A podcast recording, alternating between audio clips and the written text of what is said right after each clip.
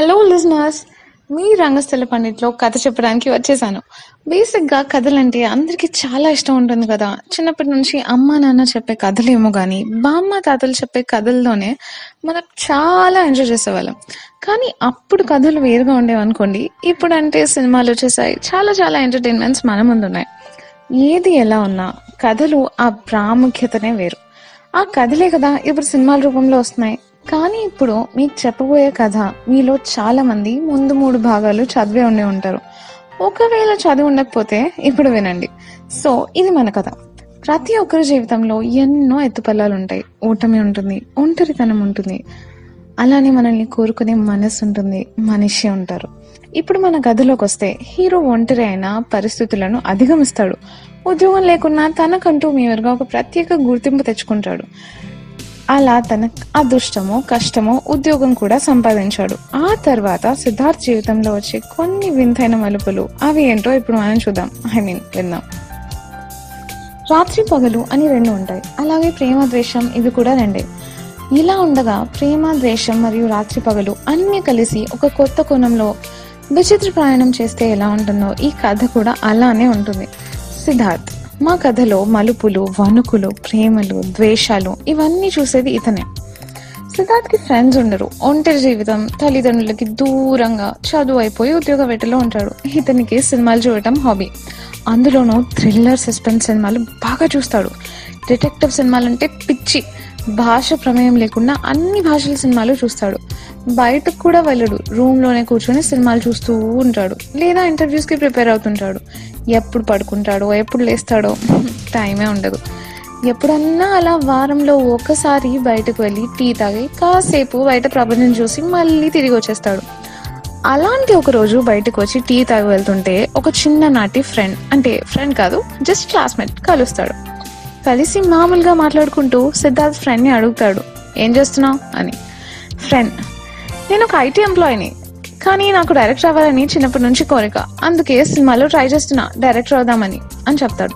సిద్ధార్థ్ అంటే ఇప్పుడు డైరెక్టర్ అయ్యి సినిమాలు తీస్తావు అనమాట కానీ ఎలాంటి సినిమాలు తీస్తావు? నీకు అనుభవం ఏమన్నా ఉందా? ఏమన్నా కోర్స్ అలాంటివి చేస్తున్నావా?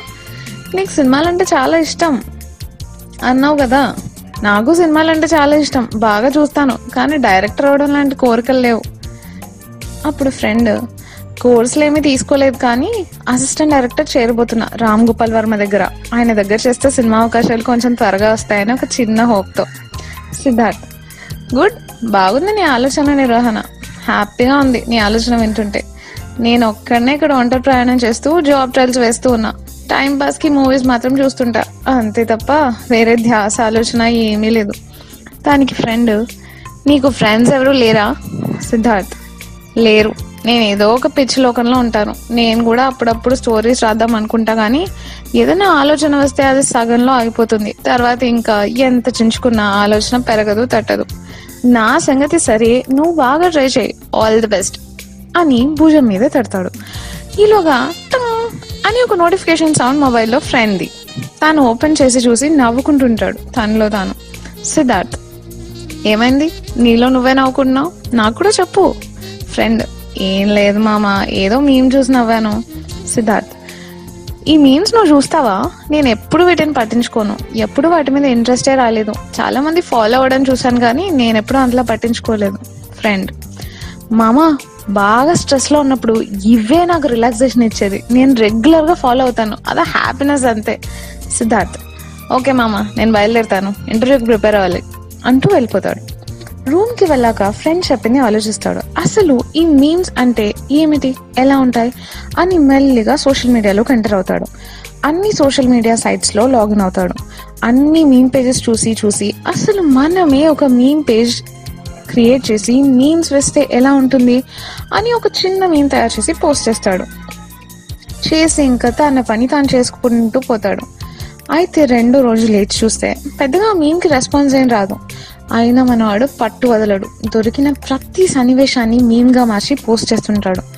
అలా అది ఒక అలవాటుగా మార్చుకుంటాడు. ఒక మీమర్గా మారిపోతాడు.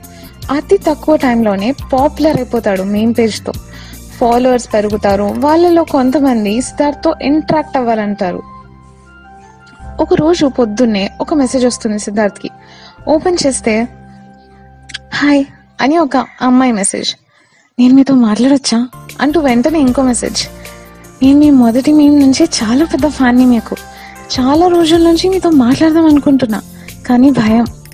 నిన్న నైట్ నుంచి ఆలోచించి ఆలోచించి పొద్దున్నే మెసేజ్ చేశాను మీకు.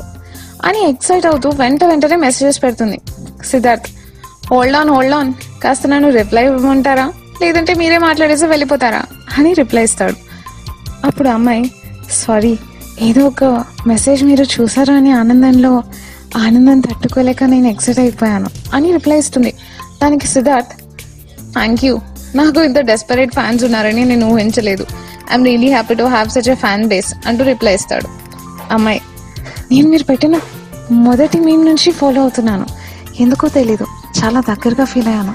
మిమ్మల్ని మీ మేమ్స్ చూసి ఎప్పుడు మీ పోస్ట్ వస్తున్నా అని ఎదురు చూసేదాన్ని. తెలియకుండానే మిమ్మల్ని అభిమానించడం మొదలుపెట్టాను. ఏమో తెలీదు. ఇది ప్రేమేనేమో. అని ఒక మెసేజ్ పెట్టి ఆఫ్లైన్ వెళ్ళిపోతుంది.